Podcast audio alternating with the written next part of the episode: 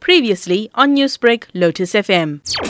We got the call on the WhatsApp groups that an incident had occurred. Uh, it's actually off Dan Pienaar Road. So the security companies uh, and SAPS reacted. And then thereafter, we got a message that uh, unfortunately the lady had passed away. So I quickly got dressed. The, the neighborhood watch guys were already there, and then I attended the crime scene as well, together with our other CPF members. And I can tell you that we were shocked. We were beyond shocked to know that this could happen in our area. What concerned you the most about the incident? Normally on the WhatsApp groups, you know, you would hear somebody saying there's suspicious activity or there's somebody in the yard or, you know, dogs barking or a vehicle, but there was there was no indication on any of the groups. Is this particular area a crime hotspot?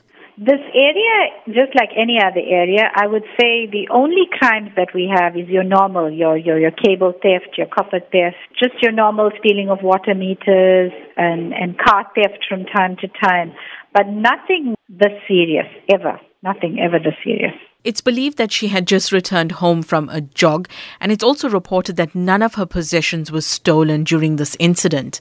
Does this now spark a concern for the safety of women in this community? I think we must not be naive and, and understand that we have one of the highest rates of gender based violence and femicide in the world. And in, in saying that, women should never be jogging alone. They must always be jogging in groups, in well lit areas, always carry a pepper spray. And right now, we, we formed over 10 neighborhood watches after the unrest in Amanzimtoti, and we are encouraging and encouraging people to please join your neighborhood watches, become part of the WhatsApp groups. So if you notice anything suspicious, you are able to report immediately. And then, then they have access to a wider network of security providers. I mean, there's patrol groups around. There's more eyes and ears on the ground. So we want more people to please, please join the neighborhood watches. Newsbreak, Lotus FM, powered by SABC News.